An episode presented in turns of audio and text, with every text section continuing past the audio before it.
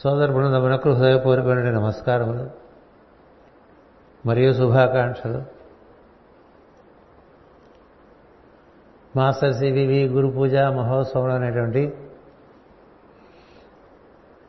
తరంగముల నడుమలో అడపాదడపాను మనం ఈ భాగవత ప్రవచనం చేసుకుంటూ ఉన్నాం. ఈ మధ్యకాలంలో దాదాపు అన్ని కేంద్రాల్లో కూడా గురు పూజలు అత్యంత భక్తి శ్రద్ధలతో, ఇనుబడించిన ఉత్సాహంతో నిర్వర్తించుకుంటూ ఉన్నారు.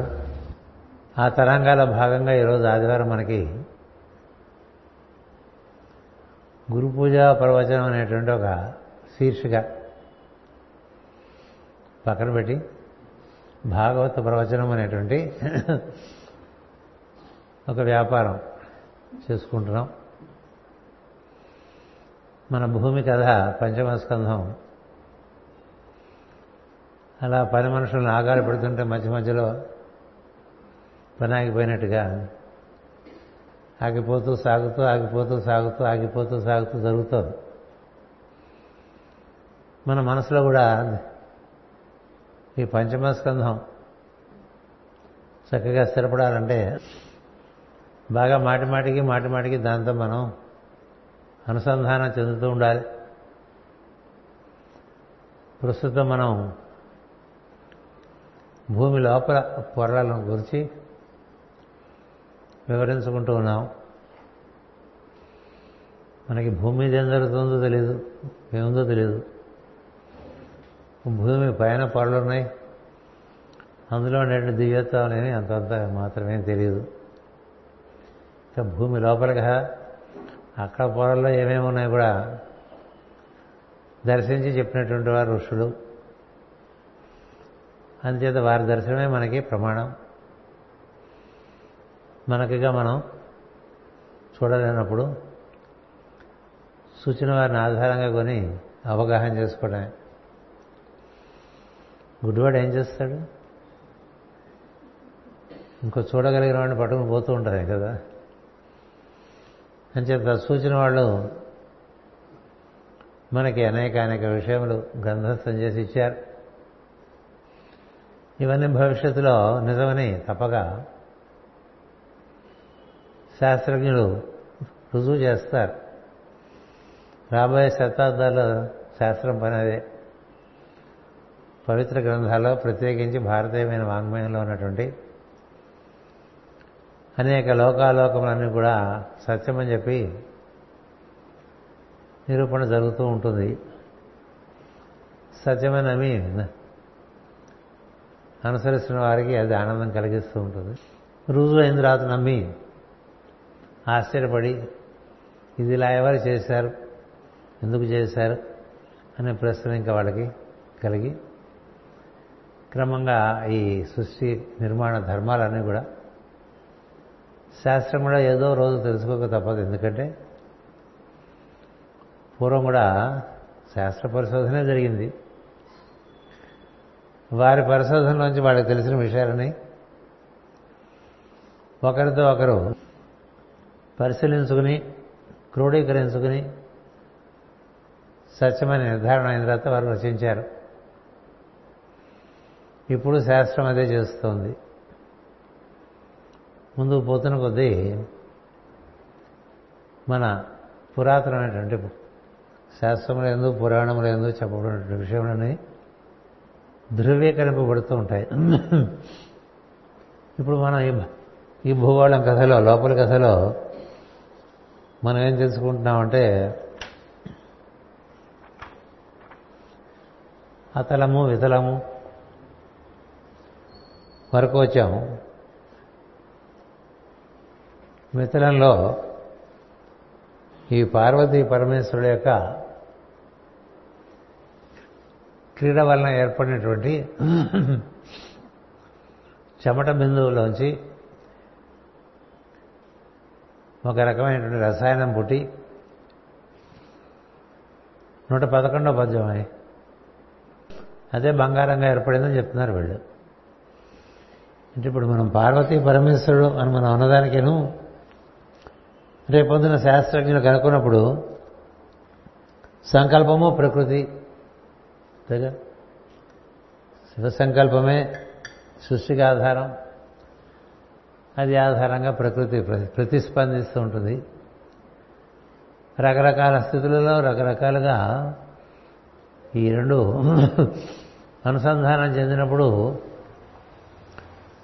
రకరకాల రసాయనాలు తయారవుతూ ఉంటాయి. అందుకని మిత్రమున లోకమున పార్వతీపతి అయిన శివుడు వేడుకతో విహరించుచుండెను, తన పరివారమైన భూతగణములతో సంచరించుచుండును. బ్రహ్మ సృష్టిని అభివృద్ధి చేయ కొరకై అంబికతో విహరించుచుండును. ఆ విహారం వలన హాటకి అనే శక్తి పుట్టినది అన్నారు. ఈ సంకల్పం, ఇది శివసంకల్పం, ప్రకృతి స్వరూపం. ప్రకృతికి చాలా స్థితులు ఉన్నాయి, 8 స్థితులు ఉన్నాయి. శివుడు ఒకటే స్థితి, ప్రకృతిని బట్టి రసాయనం ఏర్పడుతుంది. బీజం ఒకటే,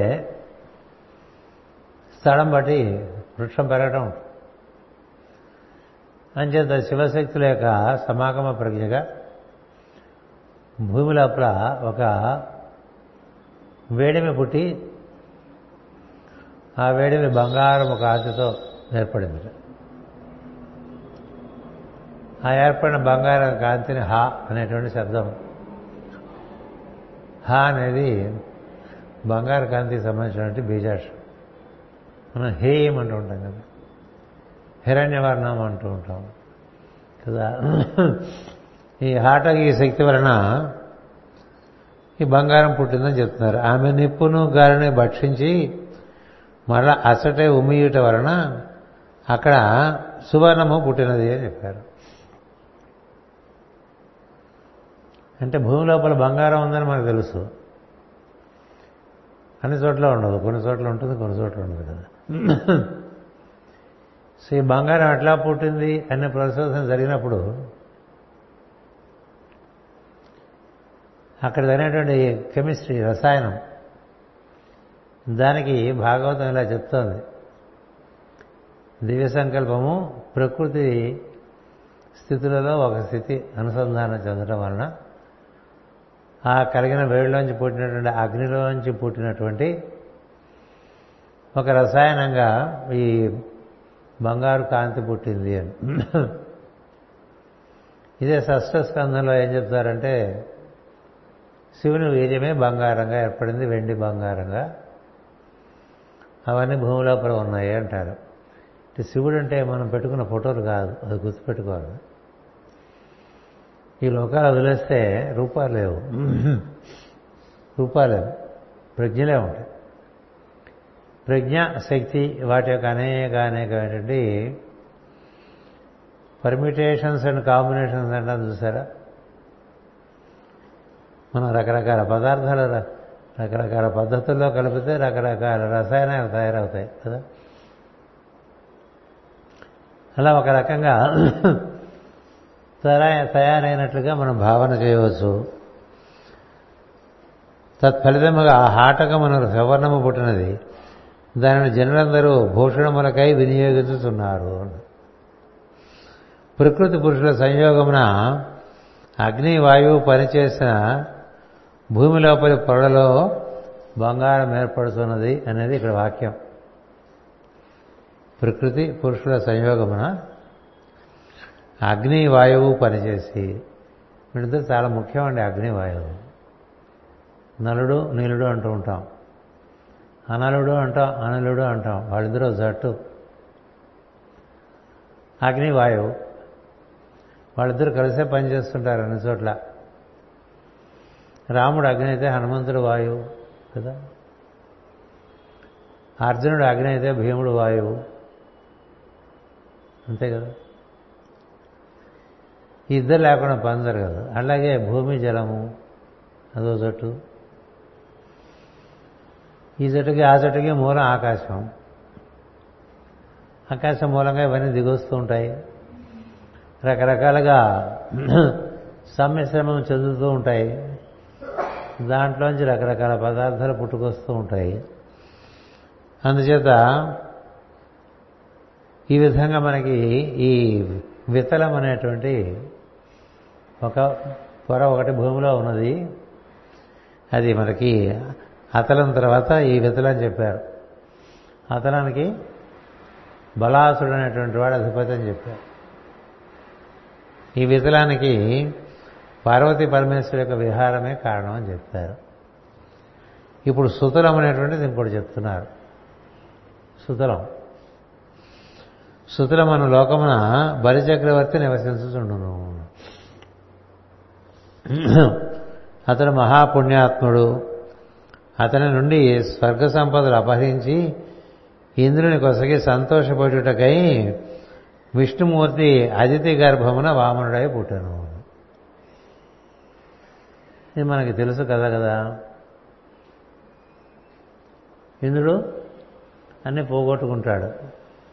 ఎందువల్లంటే బలి బలవంతుడు, సమర్థుడు, సద్గుణ సంపన్నుడు, ధర్మాత్ముడు. ఇంద్రుడు అన్నీ ఉండి పోగొట్టుకుంటూ మళ్ళీ తెచ్చుకుంటూ పోగొట్టుకుంటూ ఉంటాడు. ఎందుకంటే కొంత అప్పుడప్పుడు బుద్ధి వక్రీకరిస్తూ ఉంటుంది. అప్పుడు ధర్మం కోల్పోతాడు. ధర్మం కోల్పోతే బలం పోతుంది. బలం పోతే అసురులు వచ్చేస్తారు. ఈ బలి ధర్మంతోనే జయిస్తాడు ఇంద్రుడిని. ఇంద్రుడికి అంత బలం లేదు, బలిచక్రవర్తికి ఉన్నంత బలం. ఎక్కడ అక్కడ ఎక్కడ ఇక్కడ ఏజెన్సీస్లో పడి ఏడుస్తూ ఉంటాడు. మామూలుగా అడవుల్లో పడి ఏడుస్తూ ఉంటాడు. ఈ తల్లికి బాధ కదా, తన కొడుకు కదా ఇంద్రుడు. వీడేమిట్రా వీడికి ఎప్పటికేమీ పరిస్థితి బాగుండట్లేదని బాధపడుతూ ఉంటాడు. సరే, సమర్థవంతుడైన ఇంకో కొడుకున్నాడు విష్ణువు కదా. విష్ణువు ఆదిత్యుడే, ఇంద్రుడు ఆదిత్యుడే. అందుకని నువ్వు సర్వసమర్థుడి, వీడిలో బాధపడుతున్నాడు.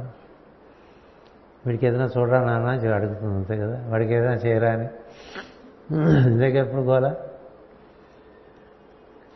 వాడు చేసినా ఉంచుకోలేడమ్మా, నిలబెట్టుకోలేడు. చాలాసార్లు చేశాం కదా, చేస్తే చేసేవాళ్ళ మళ్ళీ చేయమంటారు. అది అమ్మ పని. అమ్మ ఇప్పుడు కూడా ఇదివరకు చేసింది ఇప్పుడు గుర్తు చేయక నాకు, ప్రస్తుతం వాడు బాగాలేదా వాడికైనా చేసి పెట్టమని. సో అమ్మను సంతోషపెట్టమనే ధర్మం అవుతుంది.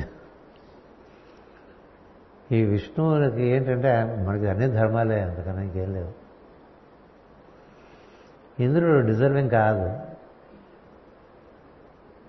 ఇంద్రుడు డిజర్వింగ్ కాదు. మరి అమ్మ కోరింది చేయాలి కదా. అమ్మ కోసం ఈ బలి దగ్గర వెళ్ళాల్సి వస్తుందండి విష్ణువు. అయితే వెళ్ళవలసిన అవసరం ఏంటని చెప్పండి.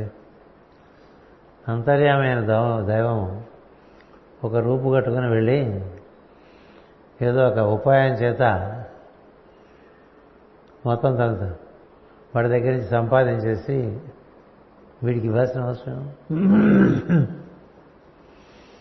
అంటే మన ధర్మాలు ఎట్లా ఉంటాయంటే తల్లిని సంతోషపెట్టలేదనుకోండి,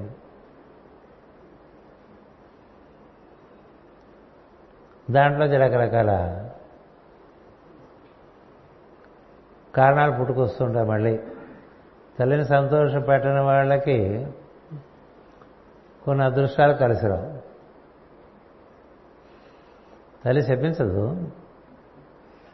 వీడి చేతయ్య కూడా చేసి పెట్టట్లేదు కదా అని దుఃఖపడుతూ ఉంటాం కదా. ఎక్కడో తల్లి చెప్పించిన కథలు కూడా ఉన్నాయి కద్రోలాగా. సో ఎందుకు వచ్చిన కోలా అమ్మడి కింద చేసేస్తే అయిపోతుందని, అది ధర్మం. అమ్మడి కిందని ఒకడు, నాన్న అడిగిందని ఒకడు, ఇట్లా కదా మన కథలు ఉంటాయి. అన్నయ్య అడిగాడని, స్నేహితుడు అడిగాడని ధర్మాలు. అంటే ఒక ధర్మం పట్టుకుంటే ఆ ధర్మం మనం రక్షిస్తుంది. మిగతా ధర్మాల సంగతి మనం ఆ ధర్మం వల్ల మిగతా ధర్మముల యొక్క విపరీత ఫలాలు మన మీద ఉండవు. కర్ణుడు కూడా అంతే. మిత్రధర్మాన్ని అవలంబించాను నేను, దుర్యోధనుడు ఎడల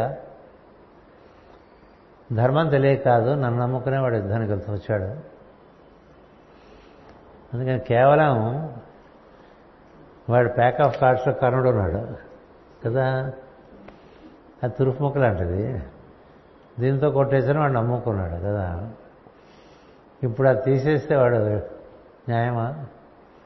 నన్ను నమ్ముకుని అన్నీ చేసుకున్నాడు వీడు. నేను జరిగిన తప్పు మొదలునే, అంటే వీడు మిత్రుడు అయిన తర్వాత ఇవన్నీ జరిగినాయి. తన స్నేహితుడు సరైనవాడు కాదు, కానీ స్నేహధర్మం అనేటువంటిది మాట ఇచ్చాడు కాబట్టి దాని లొంగిపోయి దానికి లోబడిపోయి ఆ ధర్మానికి ప్రాణం ఇచ్చేస్తాను, అంతేగాని ఇప్పుడు మార్చుకుంటే బాగుండదు అని శ్రీకృష్ణుడికి కర్ణుడే చెప్తాడు. ఇప్పుడు నేను పార్టీ మారిస్తే బాగుండదు కృష్ణ అని చెప్తాడు కదా. ఈ నిక్ ఆఫ్ ది మూమెంట్లో పార్టీ మారిస్తే నువ్వు చెప్పినట్టు యుద్ధం ఆగిపోతుంది, కానీ మెచ్చుకుంటారా నన్ను జనులు అంటాడు. దుర్యోధనుడు ఏమనుకుంటాడు ఒకటి, లోకం అంతా ఏమనుకుంటుంది రెండు, ఇచ్చిన మాట ఏమవుతుంది మూడు, ఇట్లా ఎవరికి వాళ్ళు వాళ్ళని కట్టేసుకుంటారు. అప్పుడు కృష్ణుడు సత్యమైన విషయమే కానీ కదా, అంటే ఒకరికి గుర్తొచ్చింది చెప్పాను తప్ప విష్ణుమూర్తికి కర్ణుడికి నేను సరిపోల్చి చెప్పట్లా. సరే చేత ఇక్కడ ఏం జరిగింది, ఈయన ఈ విధంగా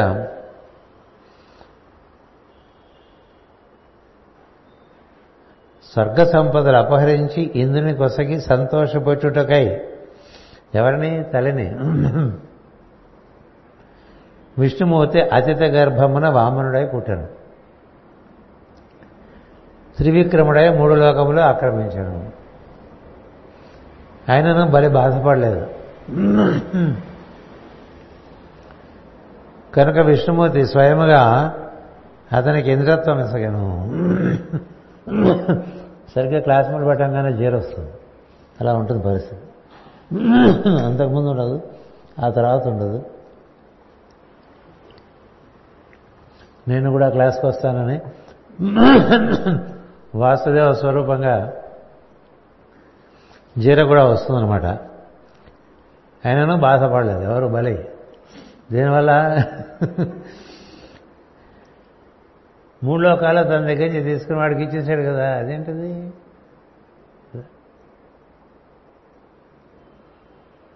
అది బాగానే సవ్యంగానే చేస్తాడు విష్ణుమూర్తి, ఆ కథ తర్వాత ఎలాగో వస్తుంది మళ్ళీ మనం చేసిన దాంట్లో ఎక్కడ పొరపాటు ఉండదు, అంత కరెక్ట్గానే చేస్తాడు. సో వాడి కోసం ఈయన చేశాడనమాట. ఇచ్చేస్తే అట్లా తీసుకుని బలిచక్రవర్తి దగ్గర నుంచి. ఇక్కడ ముఖ్యమైన విషయం అంటే బలి బాధపడలేదు కనుక విష్ణుమూర్తి స్వయముగా బలికి ఇంద్రత్వం ఇవ్వాల్సి వచ్చింది. ఎందుకని అంటే ఉన్నా లేకపోయినా ఒకే స్థితిలో ఉండేవాడు నిజమైనటువంటి ఇంద్రుడు. ఉంటే చాటంత మొహం, లేకపోతే గుండు జంబలైపోయే మొహం వాడు కదా. నిజానికి స్వాభావికముగా ఎవరు ఇంద్రుడు, బలుడే బలే ఇంద్రుడు. ఎందుకంటే అంతా తీసేసుకున్నా అట్లా వాడు భక్తిగా తృప్తిగా ఆనందంగా భగవంతుని వైపు చూస్తూ ఏమీ చెల్లించకుండా ఉన్నవాడు ఒకడు, ఇస్తే పుచ్చుకుని అది పట్టుకెళ్ళిపోయినవాడు ఒకడు. అంతేగా అది ఇస్తే పట్టుకెళ్ళిపోయి మళ్ళీ ఈయన వెళ్ళి అక్కడి నుంచి ఏదో పారిజాత వృక్షమో తెచ్చుకుంటే పోట్లాడినవాడు కూడా కదా ఇంద్రుడు, అది ఇంద్రుడు. అంచేత ఇతడెప్పుడునూ పుణ్యకర్మలు ఆచరించుతూ నువ్వు బలి యొక్క బలం ఏంటంటే ఏదో పుణ్యకార్యం చేసుకుంటూ ఉంటాడండి. పుణ్యకార్యం చేయాలనేటువంటి ఒక సంకల్పం ఉండాలి తప్ప ఎప్పుడు ఏదో కనబడుతుంది చేయడానికి వెతుక్కోకల బోర్డు కనిపిస్తుంది. పుణ్యకార్యాలు చేసే దగ్గర వాళ్ళ దగ్గర కూడా తదనుగుణంగా సన్నివేశాలు వస్తూ ఉంటాయి. ఎందుకంటే ప్రకృతి కూడా అట్లా పంపిస్తూ ఉంటుంది. ఇక్కడ జరుగుతుంది, వీడి దగ్గరికి పంపిస్తే వీడు చేస్తాడని చూస్తూ. అందుచేత శ్రీహరి పాదపద్మములను నర్చించుతూ అభిలాష పడుచుండును, అభిలాష విడవకుండును. ఇతడు భూదానము చేయనప్పుడు వామనుని కేవల బ్రహ్మచారి అని తలపక సకల భూత అంతర్యామిగా తలచి ధారాదత్తము చేసింది. తీసుకుంటున్నవాడు ఈ వామన రూపంలో వచ్చినటువంటి బాలుడని భావించరా బలిచక్రవర్తి. ఎందుచేతనంటే శుక్రాచార్య వారు సంకేతం ఇస్తాడు, వచ్చినవాడు సామాన్యుడు కాదయ్యా అని. అప్పటికే బలిచక్రవర్తికి వీటన్నిటి మీద వ్యామోహం పోతుంది. ఏ వ్యామోహం లేనివాడు బలిచక్రవర్తి. ఏం అడిగితే అది ఇచ్చేద్దాం అన్నట్టుగా ఉన్నాడా? ఎవరడిగినా ఇచ్చేస్తాడు, ఇస్తూనే ఉన్నాడుగా. ఆయన ఇస్తూ ఉండే యజ్ఞానికేగా వెళ్తాడినా, అడిగిన వాళ్ళకల్లా అడిగింది ఇచ్చేస్తూ ఉంటాడు. ఈయన మొత్తం పట్టుకోవడానికి వచ్చాడని చెప్తాడు గురువుగారు, అయినప్పటికీ ఇచ్చేస్తాడు కదా. అందుకని వచ్చినవాడు అంతర్యామైనటువంటి దైవం అని తెలుసు కూడా ఇచ్చినటువంటి వాడు బలిచక్రవర్తి. అందుకని శ్రీహరి బలిచక్రవర్తికి త్రివిక్రముడై దర్శనమిచ్చాను అని రాశారు. ఇక్కడ జరిగే కథ అందరికీ కనపడదు. మామూలుగా దివ్యకార్యాలు జరిగే చోట కూడా జరిగే కథ అందరికీ సంపూర్ణంగా కనపడదు. ఇప్పుడు అర్జునుడికి విశ్వరూపం చూపించాడనుకోండి, కృష్ణుడు చూపించాడు కదా 11వ అధ్యాయం సందర్భంలో యుద్ధంలో. అది అర్జునుడికే కనిపిస్తుంది, మిగతా వాళ్ళకి కనిపించదు. అట్లాగే కురుసభలో ఇచ్చాడనుకోండి, ఎవరిని ఉద్దేశించాడో వాడికే కనపడదు. యశోదకి ఇచ్చినా అంతే, ఎవరికి ఎప్పుడు ఏ దర్శనం ఇచ్చినా అది వాళ్ళకే పరిమితం. ఎందుకని వాళ్ళు ఆ స్థితిలోకి ఆ సమయంలో ఉద్ధరింపబడి ఉంటారు చైతన్యపరంగా. మిగతా వాళ్ళందరికీ మామూలుగానే ఉంటుంది అది. తనది అగు సమస్తమును అపహరించి తాను మిగులునట్లు చేశాను. తనది అగు సమస్తమును అపహరించి తాను మిగిలినట్లు చేశాడు. బలిచక్రవర్తికి అతను తప్ప ఇంకేం లేదని అట్లా చేశాడు కదా. మనకి మనం ఉంటాం, మనవి ఉంటాయి, మన వారు ఉంటారు, 3 ఉంటాయి. నేను, నాది, నా వారు, సహజంగా మానవులు. ఇక్కడ నాది నా వారు తీసేశాడు, నేను ఉన్నానమాట అలా మిగిల్చాడు. దానినే దానికి మోక్షమే ఫలమయ్యాను, ఇంకేం లేదు కాబట్టి మోక్షం. ఏం లేదు, ఆయన కూడా ఏం కావాలని లేదు కదా. ఏం లేకపోతే మోక్షం రాదు కదా. ఏం కావాలని లేదు ఆయనకి. నాకేమక్కర్లేదని అంటుంటాం కదా మన ఫ్యాషన్కి. ఏదో 2వ 3వ తీసేస్తే అమ్మమ్మమ్మమ్మ అంటాడు కదా. తీసేసిన అట్లా ఉన్నాడు ఆయన, మొత్తం అనే తీసాడు. ఆయనకున్న సమస్త సంపద తీసేశాడు, ఆయన మనుషుల్ని తీసాడు, అన్నీ తీసాడు, ఒకడే మిగిలాడు. నేనే మిగిలిందండి. ఉన్నదంతా అట్లా మాయమైపోయింది కర్పూరంలాగా. అప్పుడు ఎట్లా ఉండాలి? ఎట్లా ఉండాలి? అందరూ బాధపడ్డారు, చూస్తున్న వాళ్ళందరూ బాధపడ్డారు, ఎట్లా చేశాడని బలి బాధపడలే, విష్ణువు బాధపడలేదు. వాళ్ళిద్దరూ వాళ్ళు చూసి నవ్వుకుంటున్నారు. సామాన్య విషయం కదా, కాదు కదా. అందుకని ఏమైంది? ఏదైతే బంధం కారణం అవన్నీ పోయినాయి, ఏం లేవు, మిగిలింది ఏమిటి? ఏదందరూ కావాలనుకుంటారో ఆ స్థితి ఇచ్చాడు. బలికి మహావిష్ణువు మోక్షస్థితిని ఇచ్చాడు. ఆ మోక్షస్థితి ఇవ్వడానికి కూడా కారణం బలి దానికి సర్వసహా సిద్ధుడై ఉన్నాడు, సంసిద్ధుడై ఉన్నాడు. ఇద్దరే అంటే రోగి పాలే కోరాడు, వైద్యుడు పాలే ఇచ్చాడు అన్నట్టుగా ఈయన మోక్షస్థితికి అర్హతలో ఉన్నాడు. ఆయన మోక్షస్థితి ఇచ్చేశాడు. ఇతడు ఎచ్చటనున్నను అతడు మోక్షలోక్షము సాక్షాత్కరించును అన్నాడు. భలే ఎక్కడ ఉన్నా ఇది కావాలని ఉండదు అతనికి. ఒకటి వీరు నావారు అని ఉండదు. రెండు ఇది నాది ఇది నావారు అని లేకపోతే అయిపోయింది కదండి. అట్లా అంటాం. ఇది అవి తీసేసినప్పుడు అట్లా ఉన్నాడు. అది గొప్ప కదా. పై లోకముల వారికి కూడా మోక్షం అన్నది కంటికి కనబడదు కదా. ఇతర లోకాల్లో ఉన్నవాడికి కూడా మోక్షం అంటే ఏంటి, నీకు ఏది నేనై ఉండుట మోక్షం ఉండేది. నేనై ఉండుట ఈ నేను ఆ నాన్నలో కలిసిపోయి ఉంటుంది అంతే.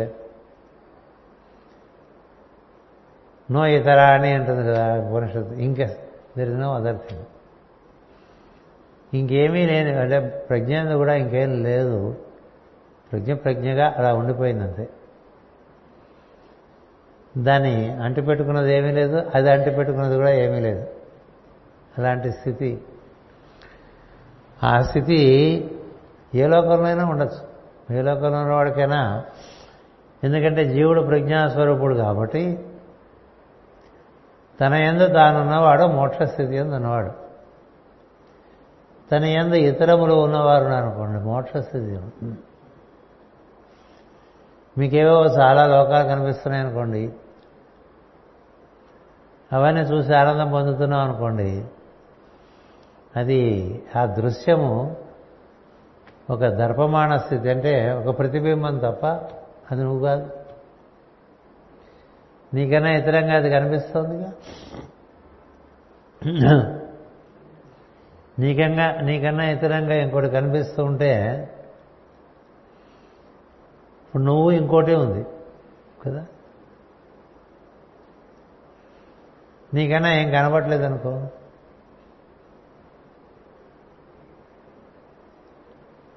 ఈ నేనెవరు అనే ప్రశ్నలో నువ్వు మునిగిపోయావు అనుకో, ఆ దృశ్యం కూడా మునిగిపోతుంది. మళ్ళా మనం మునిగిపోతే బయట ప్రపంచం మనకు లేదండి. ఆ వాక్యం రాసుకోండి. తనలో తాను మునిగిపోతే ఇంకా ప్రపంచం లేదు, వాడు మోక్షస్థితిలో ఉన్నవాడు. తాను ఎందులోంచి వ్యక్తమయ్యేవాడా అందులో వచ్చి మునిగిపోయినవాడని చెప్తూ ఉంటారు. అలా మునిగిపోయిన వాడికి అది కనిపించింది ఇది కనిపించింది వ్యామోహాలు కూడా ఉండవు. కనిపించడం అంటే ఇంకో రెండోది ఉన్నట్టు కదా. రెండోది లేని స్థితి, తానే లేని స్థితి. తానే ఉన్నట్టుగాను లేనట్టుగాను ఉంటూ ఉంటుంది, తానే లేనట్టుగా ఉంటుంది సమాధి స్థితిలో. మళ్ళీ తనకు తను గుర్తు వస్తే మళ్ళీ ఉన్నట్టు అనిపిస్తూ ఉంటుంది. అలాంటి స్థితిలో ఉండి తానుగా ఉన్నప్పుడు ఇతరములేమీ లేని స్థితి కలిగి ఉండటం అనేటువంటి అత్యద్భుతమైనటువంటి ఒక స్థితి. అది అది పొందిన వాడిని ఈ సృష్టి ఏ విధంగానో ఇంకా మోసం చేయలేదు, ఆకర్షించలేదు, కింద మీద పడేయలేదు. వాడు శాశ్వతుడై ఉంటాడనమాట. అలాంటి స్థితి అందరూ కోరుకుంటారు. శ్రీకైవల్య పదంబు చేరుటకునై అంటూ ఉంటాం కదా. అమ్మవారి స్థితి అదే. అలాంటి స్థితి అంటే ఇంకొకటి లేని స్థితిలోకి ముద్రింపబడినటువంటి బలి ఆ స్థితిని మోక్షస్థితి అంటారు. ఆ స్థితి ఏ లోకంలోనైనా కలగచ్చు. అంటే ఈయన సూత్రంలో ఉన్నాడు. సూత్రంలో ఉన్నాడంటే విశాఖపట్నంలో ఉండేవాడు అనకాపల్లిలో ఉన్నాడని పాపం ఆయన అన్నట్టుగా ఉంటుంది కదా. మన కొన్ని కొన్ని ఊళ్ళు అంటే కొంచెం కొంత చిన్న చూపు ఉంటుంది కదా. ఎక్కడున్నారండి నేనంటే అదేదో వలసటండి అక్కడ పక్క ఉంది. బోళ్ళు వలసలు ఉన్నాయి మనకి, చిట్టి వలస, తగర వలస, కొత్త వలస, మరో వలస, అన్నీ వలసలే. వలసలు అంటే అదేనంటే మైగ్రేషన్ అర్థం. మైగ్రేషన్ మీద కొన్ని కొన్ని చోట్ల ఉంటూ ఉంటారు. ఇప్పుడు పెద్ద పెద్ద వీసాలో గోలా అంతాను కదా. అంచేత ఈ బలి చక్రవర్తి ఇలాంటి వాడని చెప్తున్నారు. అంతర్యామిని చూసువానికి అంతర్యామి లోకమే కానీ ఇతర లోకములు ఉండవు. లోకముల భేదములు లేత ముదుళ్ళు మంచి చెడ్డలు వివేకించుకునే వానికి ఆ లోకములే ఉండును. ఈ లోకం ఇట్లా ఉంది, ఆ లోకం ఇట్లా ఉంది, మూడు లోకాలు మనం వర్ణిస్తాం. అవేవో గొప్ప లోకాల గురించి వర్ణించినట్లే ఈ లోకం గురించి కూడా మాట్లాడుతూ ఉంటాంగా మనం రకరకాలుగా. అంటే ఏమైంది, నువ్వు ఆ లోకంతో ముడిపడి ఉన్నావు, అందుకని ఆ లోకం గురించి ఆలోచిస్తున్నావు కదా. లేకపోతే నీకు ఆ లోకం ఏది? ఈ చుట్టుపక్కల ఈ భూతలం మీద ఈ భూలోకం మనం దాంతో ముడిపడితే అది మనం అంటుకుంటుంది తప్ప, మన అంతర్యామితో ముడిపడితే అది మనం ఏం చేస్తుంది? అదే మాస్టర్కి గారు ఇచ్చిన మంత్రం, అది నిర్ణయం చేసింది, అది నిర్ణయం చేసింది అంటాడు. ఏది నేనేమీ చేయదు. ఎప్పుడంటే నీలో నువ్వు ఉంటే, నీలో నువ్వు లేకపోతే ఏదైనా ఏమైనా చేస్తామని. అందుచేత ఈ అన్ని లోకాలు కూడా లేత ముదుళ్ళు కదా. కొన్ని లోకాలు సున్నితంగా ఉంటాయి, అందంగా ఉంటాయి. అన్ని లోకాలకి వాటి రంగులు వాటికున్నాయి, వాటి శబ్ద తరంగాలు వాటికున్నాయి, వాటి అందాలు వాటికున్నాయి కదా. ఏది బౌద్ధ లోకాలు కూడా. మరి ఇన్ని లోకాల్లో చూస్తూ ఉంటే నువ్వేమైపోయావు? లోకి అయిపోయావు. లోకి కదా, లోకంలో ఉండేవాడు లోకి, లోకులు బహువచనం. అక్కడి నుంచి లౌకికము ఇవన్నీ ఉంటాయి కదా.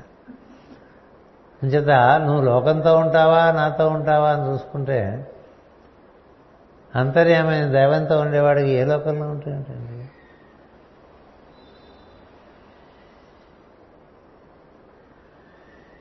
వాడికి ఏ లోకంలో ఉన్నా సమస్య లేదు, ఎందుకంటే వాడు ఒకే లోకంలో ఉన్నాడు, విష్ణు లోకంలో. ఎందుకంటే వాడికి అంతా విష్ణువే. విష్ణు విష్ణు విష్ణు విష్ణు విష్ణు అంటూ ఉంటాడు. అంతే విష్ణు విష్ణు విష్ణు విష్ణు విష్ణు విష్ణు విష్ణు హూ అంటాడు. అంటే అనక్కర్లేదు, భావనలో అలా ఉంటాడు. అదే కానీ అదే చూస్తూ ఉంటాడు, అదే ఇదిగా ఉందని చూస్తూ ఉంటాడు.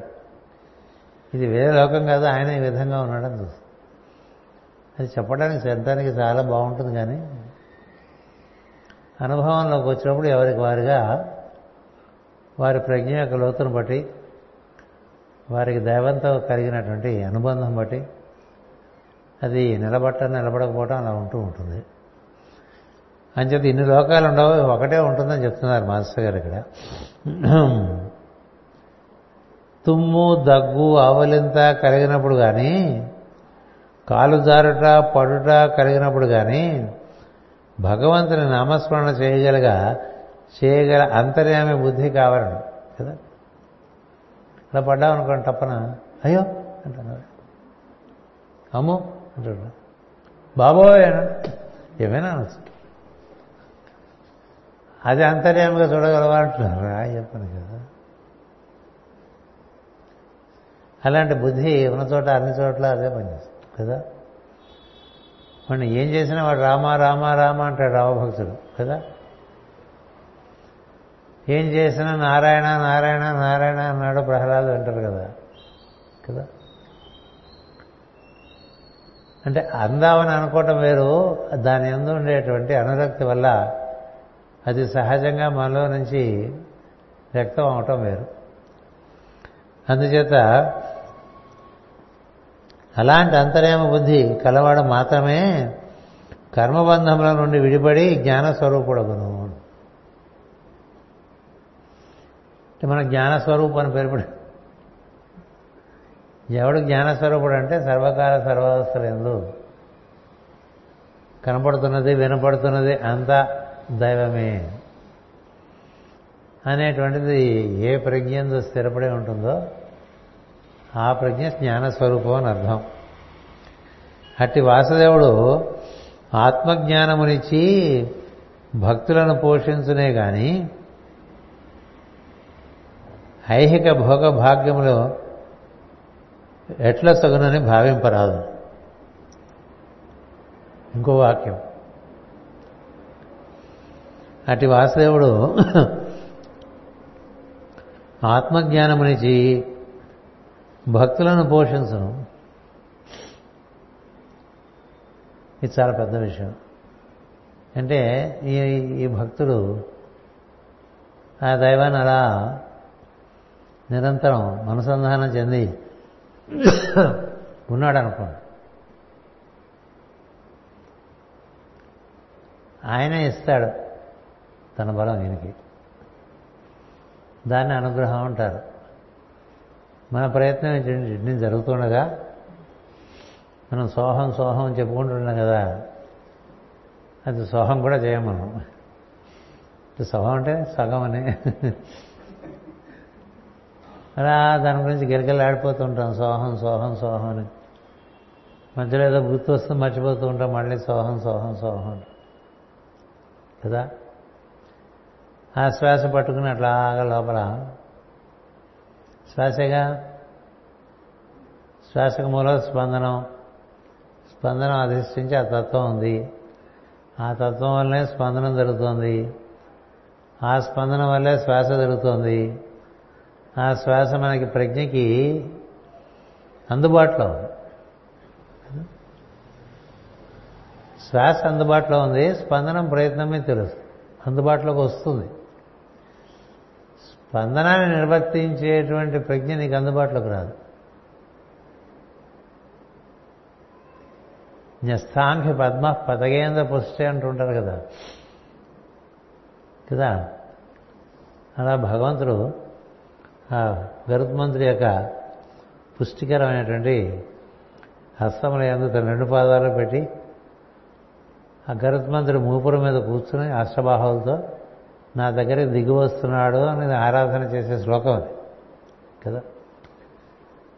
అందుకని గరుత్మంతుడు అంటే స్పందనం, ఆయన రెక్కల తాకిడే శ్వాస, నన్ను అధిష్ఠించినటువంటి వాడు దైవము.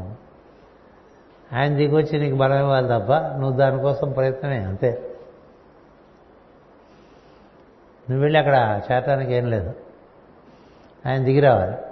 అది ఇక్కడ చెప్పేటువంటి, అంటే ఈ చిన్న చిన్న వాక్యాల్లో పెద్ద పెద్ద రహస్యాలు ఉంటాయి. అట్టి వాసుదేవుడు ఆత్మజ్ఞానమునిచ్చి ఆత్మజ్ఞానము పొంది అని ఉండదు అక్కడ, గుర్తుపెట్టుకోండి. ఆత్మజ్ఞానం పొందడమే లేదు, ఆత్మజ్ఞానం ఇస్తే పుచ్చుకోవటమే. అట్నుంచి వస్తుంది అది. అందుకని మాస్టర్ గారు చాలా బాగా చెప్తారు, బ్రహ్మ విదాప్నోతి పరం అని తైత్రీయ ఉపనిషత్తులో పరమను పొంది ఉంటారు బ్రహ్మవిధులోని. ఆప్నోతి పరం ఎవరు? బ్రహ్మవిధులు. పరముని పొంది ఉంటాం కదా, పరమచే పొందబడి ఉంటారని చెప్పారు మాస్టర్ గారు. అది సిద్ధించిన వాళ్ళే చెప్పగలరు, మిగతా వాళ్ళు వాక్యాలు ఎట్లా పడితే అట్లా వాడతారు. పరమచే పొందబడటం ఒకటి, పరమును పొందుట ఒకటి. పరమును పొందుట అనేటువంటిది హుళక్కి, ఎందుకంటే నువ్వు దాన్ని పొందలేవు, అదే నేను పొందాలి. Part can never comprehend the whole, the whole can. అంచేత అలా నువ్వు ఈ సోహం సోహం సోహం సోహం అనేటువంటిది నీకు నిత్యానుష్ఠానం అయిపోయింది అనుకోండి, పగలు రాత్రి ఆ దృష్టి బాగా ఎక్కువైపోయింది అనుకోండి, అట్నుంచి దిగింది అనుకోండి. ఇప్పుడు అట్నుంచి దిగితే అప్పుడు నువ్వు పరిపూర్ణుడు అయిపోతావు. అప్పుడు ఈ నేను ఆ నేనులో కలిసిపోతుంది. ఈ నేను ఆ నేనులో కలిసిపోయినప్పుడు ఇంకా ఈ నేను తన నేనుగా ఉన్నాననేది కూడా ఉండదండి. ఆ నేనే ఈ నేనుగా ఉంటే ఈ నేనుగా ఉన్నట్టుగా అనిపిస్తున్నట్టు ఉంటుంది. ఆ నేనే ఈ నేనుగా ఉండటం అనేటువంటిది ఈ నేను లేదని తెలియటువంటిది జరిగినప్పుడు అది ఆత్మజ్ఞానం యొక్క స్థితి, ఆత్మజ్ఞాన స్థితి. అది అట్నుంచి అనుగ్రహంగా వర్షించినప్పుడు ఇటుపక్క ఈ అహంకార స్వరూపుడైన జీవుడు విష్ణుమూర్తిలో లయమైపోతాడు. విష్ణుమూర్తి అతని రూపంలో ఉంటాడు. అందుకనే విష్ణుమూర్తితో వైకుంఠంలో ఉండే వాళ్ళందరూ కూడా విష్ణువులాగానే కనిపిస్తారని చెప్తారు. అంటే ఆ అల్టిమేట్ ట్రాన్స్ఫిగరేషన్ ఉంది, అది జరిగినప్పుడు నువ్వే లేవుగా ఇంకేమో. అది బలిచక్రవర్తి పరిస్థితి. ఇప్పుడు తను ఎక్కడ ఉన్నాడు అంటే విష్ణువులో ఉన్నాడు. ఎటు చూసినా విష్ణువే ఉంటాడు. విష్ణువు తప్ప ఇంకోటి ఏమీ ఉండదు కదా. విశ్వంలో విష్ణుండు, విష్ణుండు కంటేనూ వేరేమీ లేదు. అలా రాశారే, అదొక్క వాక్యం చదివితే పుస్తకం మూసేసి కళ్ళు మూసుకుని ధ్యానం చేయాలంతే కదా. ఏం లేదుగా, ఏం చూసినా అదే చూడాలిగా. అది ఈయన స్టేట్ ఆఫ్ ట్రాన్స్. ఎవరు? బలిచక్రవర్తిది. ఆత్మజ్ఞానమునిచ్చి భక్తులను పోషించునే గాని ఐహిక భోగభాగ్యములను ఎట్లో సంగునని భావింపరాదన్నాడు. అది ఒకటి. అలా వదిలేస్తాడా అంటే వదిలేయకపోవచ్చు, వదిలేయచ్చు కదా. అదైపోయిన వాడికి వదిలే ఇస్తే ఏమిటి, లేకపోతే ఇవ్వకపోతే ఏంటండి? అంతకుముందు ఏదో కథలో మళ్ళీ అన్నీ ఇచ్చిన ఏదో ఉంటుంది కదా. అట్లా తీసేసుకున్నా మళ్ళీ ఇస్తాడు అని గుర్తుందనుకోండి, వీడికి ఆత్మజ్ఞానమే రాదు. ఎందుకంటే ఈ బలిచక్రవర్తి తాతగారు ప్రహ్లాదుడు ఆయన ఆ స్థితిలో ఉన్నవాడేగా. ఆయన్ని అడిగారు, ఎరా నాన్న ఏం చేస్తా ఇంక నువ్వు ఇప్పుడని. ఎందుకంటే హీ వాజ్ ఫాదర్లెస్. తండ్రి లేడుగా. అలా పెట్టి గోళ్ళ పెట్టి చీల్చేసాడుగా. ప్రహ్లాదుడికి ఆ చీల్చబడ్డవాడు, ఆ చీల్చినవాడు అదంతా కూడా విష్ణువే. అందుకనే హరి హరి హరి హరి హరి అనుకుంటే దండం పెట్టుకుంటే రూఢుగా అయిపోయింది. ఆ తర్వాత ఆయన రాజ్యాభిషిక్తుని చేసి రాజుని చేసి పరిపాలించమన్నాడు కదా. పరిపాలించమంటే అంతా విష్ణువుగా చూస్తూ ఉంటుంది. ఆయన పరిపాలించడం జరుగుతూ ఉంటుంది. పరిపాలించడం అనే వేరే కక్షలోకి దిగావనుకో అప్పుడు నువ్వుగా ఉంటావు కదా. అందుకని భక్తుడికి పరిపాలన అంటే భగవంతుడే పరిపాలిస్తూ ఉంటాడు, మనం అతనికి సాక్షిభూతంగా పనిముట్టుగా ఉందామని ఉండిపోతాడు. అంచేత ఈ భోగభాగ్యాలు ఇప్పుడు ఈ బలిచక్రవర్తికి ఇవ్వాలా ఎక్కర్లేదు అటువంటివన్నీ ఉంటాయి కదా. ఇవ్వకూడదని ఏం లేదంటున్నారు మాస్టర్ గారు. ఇవ్వకూడదనేం లేదు, ఇవ్వాలనేం లేదు, రూల్స్ ఏం లేవు అక్కడ. దాతకి రూల్స్ ఏంటండి కదా. అందుచేత అతడు పూర్వం బలిచక్రవర్తి ఎందులకు యాచించను, ఇందులోకి ఇచ్చుటకు కాదు, బలిని సమస్త సంపదల నుండి వేరు చేసి తన్ను తానుగా నిలబెట్టుటకు అన్నాడు. అందుకనే రాష్ట్రం చదివినప్పుడు కాస్త వివరంగా చదువుకుందానండి, ఇది ఇలా చదివేసి మూసేసే విషయం కాదని చెప్పేసి ఆపేశాం. అక్కడి నుంచి మన బంగాళాఖాతంలో వాయుగుండాలు ఏర్పడ్డట్టు మనకు కూడా మన కార్యక్రమాలు బోళ్ళు వచ్చేసినాయి. ఇది అడపాదడప మధ్యలో భాగవతం. అయినప్పటికీ దీన్ని ధరించగలగటం అనేటువంటిది భక్తి ప్రధానం వల్ల జరుగుతుంది. అందుచేత అట్లు నిలబెట్టినప్పుడు మనసు ఎట్లు పని చేయవలనో అదే నిజమైన దీక్ష, పరీక్ష. తానొక్కడే మిగులున్నట్లుగా సంపదలను హరించి వర్ణపాశముతో బంధించినప్పుడు బలేంద్రుడేమననో వినుము.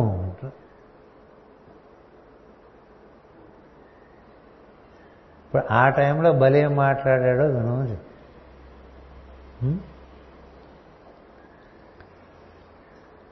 దేని యందునో కోరిక లేకుండా భగవంతుని రక్షణమని ఇప్పటికి తెలుసుకుంటుంది అన్నట్టు బలేంద్రుడు. దేని యందునో కోరిక లేకుండా భగవంతుని లక్షణమని ఇప్పటికి తెలుసుకుంటుంది. అంటే భగవంతుడి లక్షణాల్లో, దివ్య లక్షణాల్లో మొట్టమొదటి లక్షణం అది.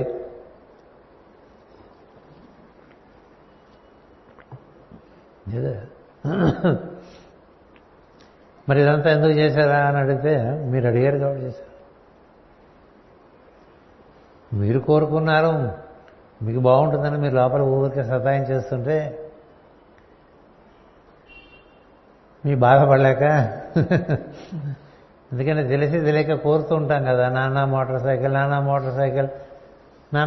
సైకిల్ అంటాడు కదా.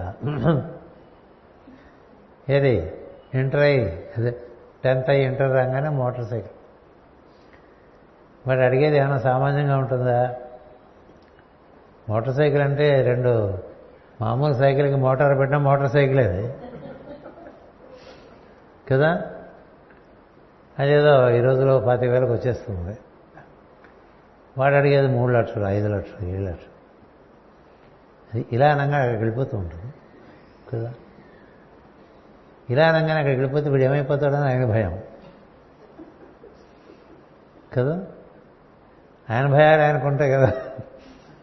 ఎంత వద్దురా అన్న వెండు కదా కొడుకు. అలాగే జీవులు కూడా, అన్ని లోకాల్లో జీవులు కూడా ఏంటంటే ఏదో కొంత ఇంకా మిగిలిపోతూ ఉంటుంది. సరే వీళ్ళ కోసం సృష్టి, ఆయన కోసం కాదు కదా. అందుచేత ఈ గుర్తుపెట్టుకోండి, దేని యందునూ కోరిక లేకుండుట భగవంతుని లక్షణమని ఇప్పటికీ తెలుసుకుంటేనే అని. వామనుడు కోరాడా?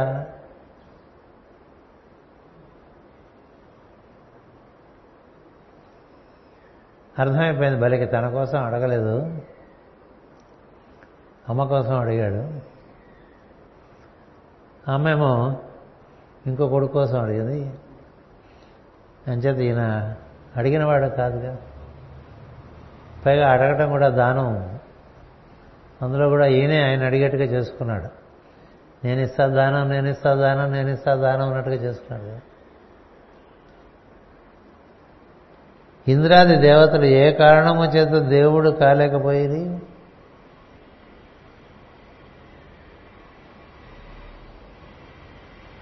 మనకి మన సృష్టి క్రమంలో త్రిమూర్తుల తర్వాత వచ్చేది ఇంద్రుడేనండి.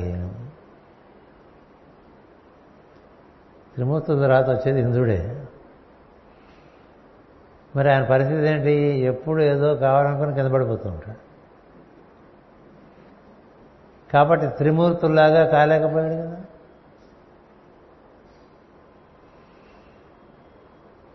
అష్టదిక్పాలకులకి ఆయనే అధిపతి, దివ్యలోకాలకి ఆయనే అధిపతి, ఇంద్ర అంటే ఇదంద్ర అంటే ఈ సృష్టికంతా ఆయనే అధిపతి.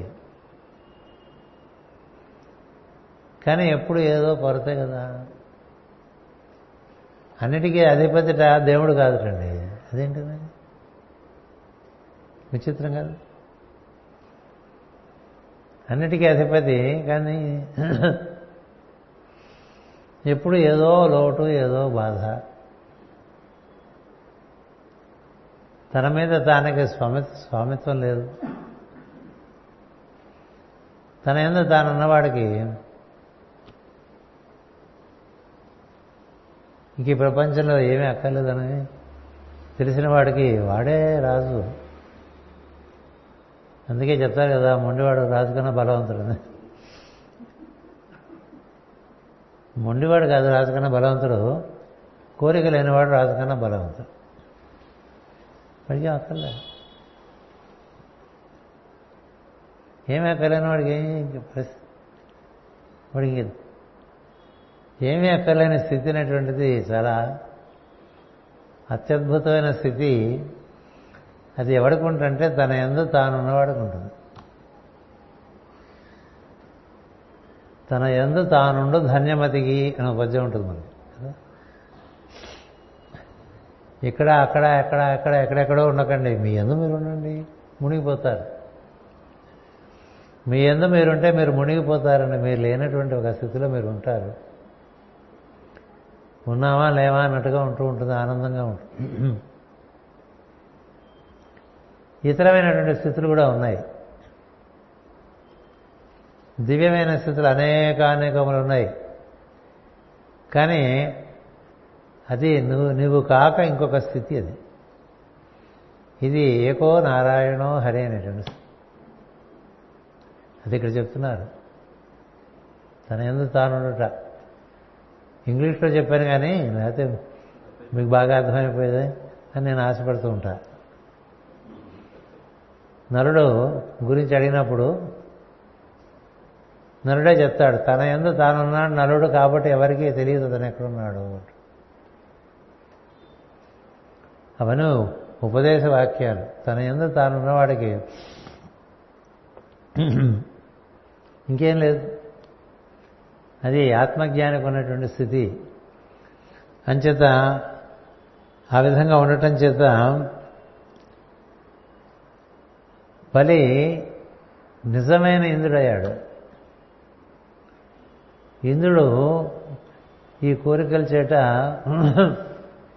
దేవుడు కాలేకపడి ఇప్పుడు ఈయన ఆత్మజ్ఞానం అయ్యాడని చెప్పారు కదా బలి చక్రవర్తి. అంటే ఆయనకి ఈయనకి ఏం తేడా లేదుగా. విష్ణువుకి బలికి తేడా లేని స్థితిలో ఉన్నారు వాళ్ళిద్దరూ. ఇంద్రుడేమో ఇంకా బెగ్గింగ్ బౌల్తో ఉన్నాడు కదా. అంచేత ఏమిటిది వీళ్ళిద్దరికీ డిఫరెన్స్ వచ్చిందంటే ఒకడికి కోరిక ఉంది, ఒకడికి కోరిక లేదు.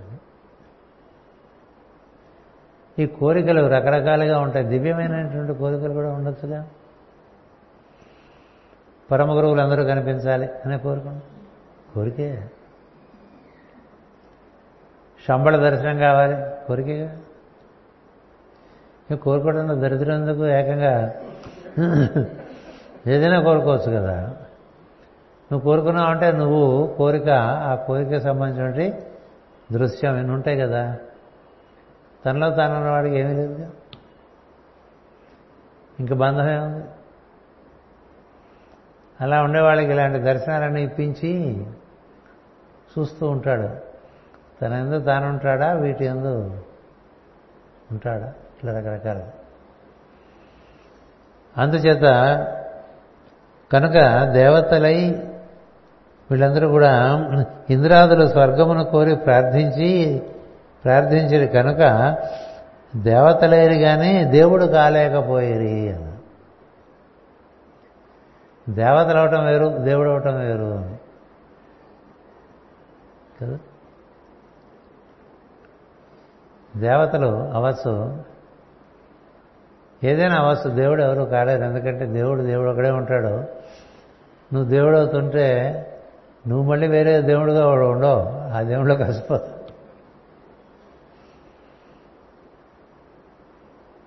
అందులో కలిసిపోతావు. వామనునకు కోరికయే లేదు, ఇంద్రుడు కోరి యాచించను. తనకేమీ లేనివాడే సమస్తము తానగును. అదొకటి అండర్లైన్ చేసుకోవాల్సిన వాక్యం. తనకేమీ లేనివాడే సమస్తము తానగును. ఇది కావాలి అంటే there is a second thing కదా. మరి ఇలాంటి ఉపదేశ వాక్యాలు ఉండేటువంటి పంచమ స్కంధం ఎవరు వివరని చెప్తారు, ఎవరు చెప్పరు.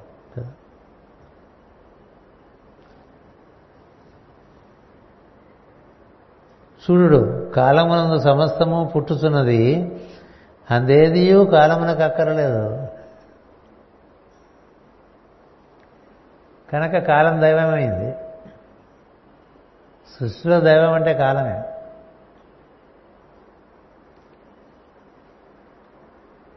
మనువులు మన్వంతరములు కాలములోని భాగములే కదా.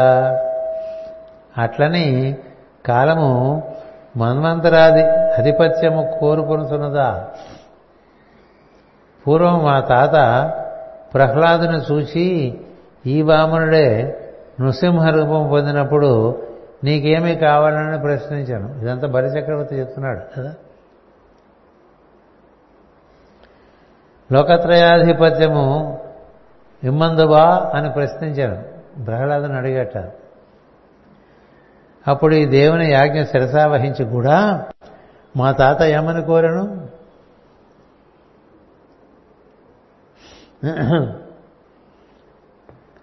ఈయనకి వీళ్ళ తాతగారు ఆదర్శము. ఎందుకంటే అసలులో ప్రహ్లాదుడు బలి వెళ్ళే కదా. తండ్రి రాజ్యం తనకేమని కోరలేదు. భగవంతుని సేవ నిరంతరము చేయుటకు అవకాశం ఇప్పించమని కోరాను. దానితో అతని జన్మ సార్థకమైనది, చైతార్థమైనది. భగవంతుడు ప్రహ్లాదుడనే కాక హిరణ్యకశిపుని కూడా అనుగ్రహించి తన తేజస్సుగా స్వీకరించాను. ఇట్లు పలికిన బలిచక్రవర్తి ఇంటి ద్వారమున నారాయణుడు శంఖచక్ర గదాపాణి అయి కాపుగా ఉన్నాడు అని చెప్తున్నారండి. ఆయనకి ఇష్టమైతే ఏమైనా చేస్తాడండి, అది తమను. వీడికేం అక్కర్లేదు. ప్రపంచం అంతా చాలామంది చాలా కావాలి కదా. ఎవరికి అక్కర్లేదో వాడింటికి ఆయనే కాపు కదా. దైవాన్ని నమ్ముకున్న వాడికి ఎవరు రక్ష అంటే దైవమే రక్ష. మనం పెట్టుకున్నటువంటి తాళాలు కాదు, మనం పెట్టుకునే సేఫ్టీ లాకర్సు కాదు కదా. దానితో అతని జన్మ చరితార్థమైనది, సరిదైంది. ఇట్లు పలికిన బలిచక్రవర్తి ద్వారమున నారాయణుడు శంఖచక్ర గదాపాణి అయి కాపుగా ఉన్నాడు.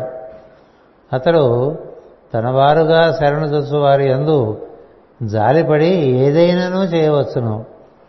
ఒక మారు రావణుడు బలిచక్రవర్తి శాసనం ఉల్లంఘించి పాతాళముపై దండెత్తుటకు వచ్చెను. బలి ఇంటి ద్వారం అక్కడ కాపు ఉన్న నారాయణుని పాద అంగుష్టముతో నారాయణుడు పాదాంగుష్టముతో నెట్టెను. రావణుడు 10,000 యోజనముల దూరమున పడెను. ఓ పరీక్ష నరేంద్ర, ఈ ప్రహ్లాదుని వారి వంశమును గూర్చి వృత్తాంతము ముందు ముందు సవిస్తరముగా చెప్పేదను. రావణుడు అంటే వాడికి ఎంత కోరికలు పుట్ట కదా. వెళ్ళాడు. సరే, పాతాళం వెళ్ళాలంటే దారిలో సుతలం తగులుతుంది. సుతలం దగ్గర బలిచక్రవర్తి ఏం చేయడం? ఎందుకంటే అంతర్యాయం చూస్తాం కదా. ఆయన సింహద్వారం మీద చిహ్నాలు ఉన్నాయటండి. మనం కూడా పెట్టుకుంటూ ఉంటాం కదా, శంఖం, చక్రం, గదా, పద్మం. కానీ మన వాటి మీద మనకి నమ్మకం లేదు, వాటికి మనం ఏదంత వాస. ఎందుకంటే మనకి వాటితో ఉండే అనుబంధం ఇలా ఉండదుగా. సరే, సుతలం ద్వారం దగ్గర ప్రవేశిస్తుంటే ఆ చిహ్నంలో ఉండేటువంటి నారాయణుడి యొక్క పాదం యొక్క బొటన వేలుతో నెట్టేటండి. నారాయణుడు నెట్టితే ఏదో మనకి తెలియనంత దూరంలో పడిపోయాడు రావణుడు. ఎందుకంటే యోజనాలంటే మనకేం తెలియదు కదా. అందుచేత 10,000 యోజనముల దూరంలో పడిపోయాడు. అలాంటి భక్తులు వీళ్ళు. ఇలాంటి భక్తులు సుతలంలో ఉన్నాడు. ఈ వంశం వాళ్ళంతా ఇలా ఉంటారు అనేటువంటిది మనకి ఒక 3 పద్యాలుగా చెప్పారు. అటుపైన తలాతలం ఉన్నదను. అతలము, వితలము, సుతలము, తలాతలము. ఈ తలాతలములకి అధిపతి మయుడు. మయుడు ఇవి కూడా నోట్ చేసుకోవాలి కదా. ఓ పట్టు కింద వేసుకుంటే ఏమయ్యింది? మొదటి దానికి బాలాసురుడు, రెండో దానికి శివపార్వతుల తత్వం, మూడో దానికి బలి, సో నాలుగో దానికి ఇప్పుడు మయుడు. అతడు అసుర పట్టణములను నిర్మించిన వాడుగా ప్రసిద్ధి చెంది ఉన్నాడు. పూర్వము పరమేశ్వరుడు త్రిపురమును దగ్ధము చేయుటకై విష్ణుమూర్తిని తన బాణముగా ప్రయోగించెను. విష్ణువు 3 పురములను దగ్ధము చేసెను. తన్ను శరణుదొచ్చిన మయుని కాపాడి తలాతలమునకు నిర్మాతగా ప్రతిష్ఠించెను. అంటే మయుడు ఏ దైవభక్తుడు? దైవభక్తుడు అంటే అర్థం ఏంటంటే ధర్మం తెలిసినవాడు, ధర్మాన్ని అతిక్రమించిన వాడు, ధర్మాన్ని నిలబెట్టే వాళ్ళ దగ్గర శరణ పొందేవాడు, వాళ్ళకి సహకరించేవాళ్ళు, వాళ్ళందరూ కూడా సజ్జనుడు కదా. అందుకని మయుడు చాలా చోట్ల వస్తూ ఉంటాడు.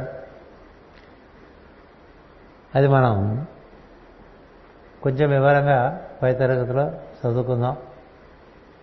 ఇవాళకి శృతుల ఆధారంగా బలి ఉపాఖ్యానాన్ని ఇంకొక రకంగా అవగాహన చేసుకుంటూ ఇందులో ఉండేటువంటి ఉపదేశ వాక్యాన్ని కొంచెం ప్రశస్తంగా వివరించుకునే ప్రయత్నం చేశాం.